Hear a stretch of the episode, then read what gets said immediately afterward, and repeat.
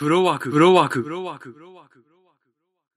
はい、えー、では8月22、23日直近の映画ランキング。観客動員数トップ10を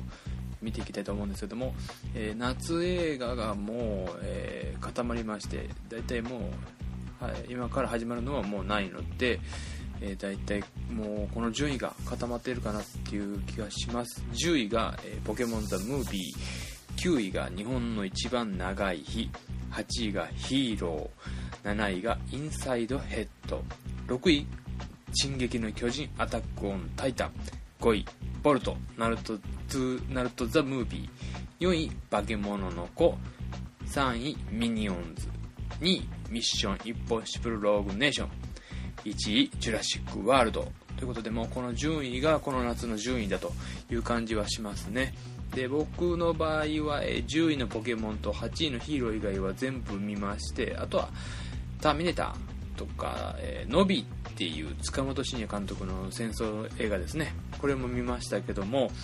えこの中で僕がそうもうね夏休みも終わりですし、えお父さんお母さんも子供さんと何見たらいいのかなみたいなとかあと学生さんはねどれを見に行こうかっていうのがあると思うんですけども僕なりに、えーこの9本10本、まあ、見てきましてで一番どれが良かったかっていうのを考えましてもうこれはこの1本しかないと思っています。インサイドヘッド。これが7位に来てるんですけども僕はもうこの映画がすごいなっていう一言ですね。やっぱりピクサーなんですけどもピクサーはすごいということをちょっと思ってしまう映画でもちろん、えーね、ジュラシック・ワールドこれは映画館で見たらもうその迫力が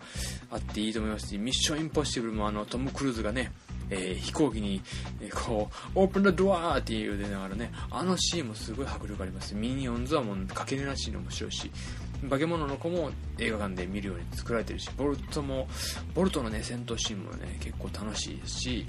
まあ進撃の巨人はどうでも僕はいいんですけど、えー9位の日本の一番長い日は、これはノビっていう映画と合わせてみると、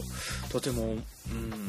戦戦地の、えー状況と、えーその、中央部の状況とのこの2つがね比べられてまあいいかなっていうのはあるんですけどもインサイドヘッド。これが一番すごいと思ったのはこれ11歳の女の子の頭の中ですかね。5個の種類の、えー感情喜び悲しみムカムカイライラプンプンだったかな、えーでこのうち喜びっていうのが、まあ、一番人間に好かれる感情で悲しみっていうのが一番嫌われる感情。でこれを擬人化して、えー喜びが、えーこの女の子主人公の女の子を喜ばすために奮闘しているんですけども悲しみが邪魔をしているみたいな感じのシーンがあって。でそれがですねちゃんとねこの思春期ですよね。11歳の女の子といえば思春期にこう関わってきて周りの環境にね順応したりしなきゃいけないとか親のね期待だとかそういうものをいろんなこのないまぜなった感情の中でついやってしまったりとかしてしまうことってあると思うんです。けどもそういうのを、えー、綺麗丁寧にねちゃんと描き出してるというのがありまして。で、ね、一番僕がその感心したというかね感動したのは途中であるキャラクターが出てきまして最近、えーね、あのインターネットでも面出しっていうんですかしてきましてこのキャラクターっていうのが、えーちゃんとその少女少年たちの、成長過程においてあり得る可能性、えーですね。あのキャラクターなんです、うん、僕が知ってるのは西原理恵子さんの息子さんがいる「池ちゃんと僕」っていう作品があってこれだからイマジナリーフレンドっていう存在。この存在をちゃんと使って、えーなおかつ、えー人がそうですね大きくなる大人になるっていうことは何かを失うけど何かを得るっていうのをこのちゃんと描いてるなと。化け物の子僕好きなんですけどもその化け物の子に関してちょっと僕はもやっとしたのはその何かを失うっていうことがなく、えー主人公が、え大人になるっていうのがちょっと僕はインサイトヘッドで、えーものすごいこう感心したことの一つでもちろんビジュアル的にも楽しいですし、えー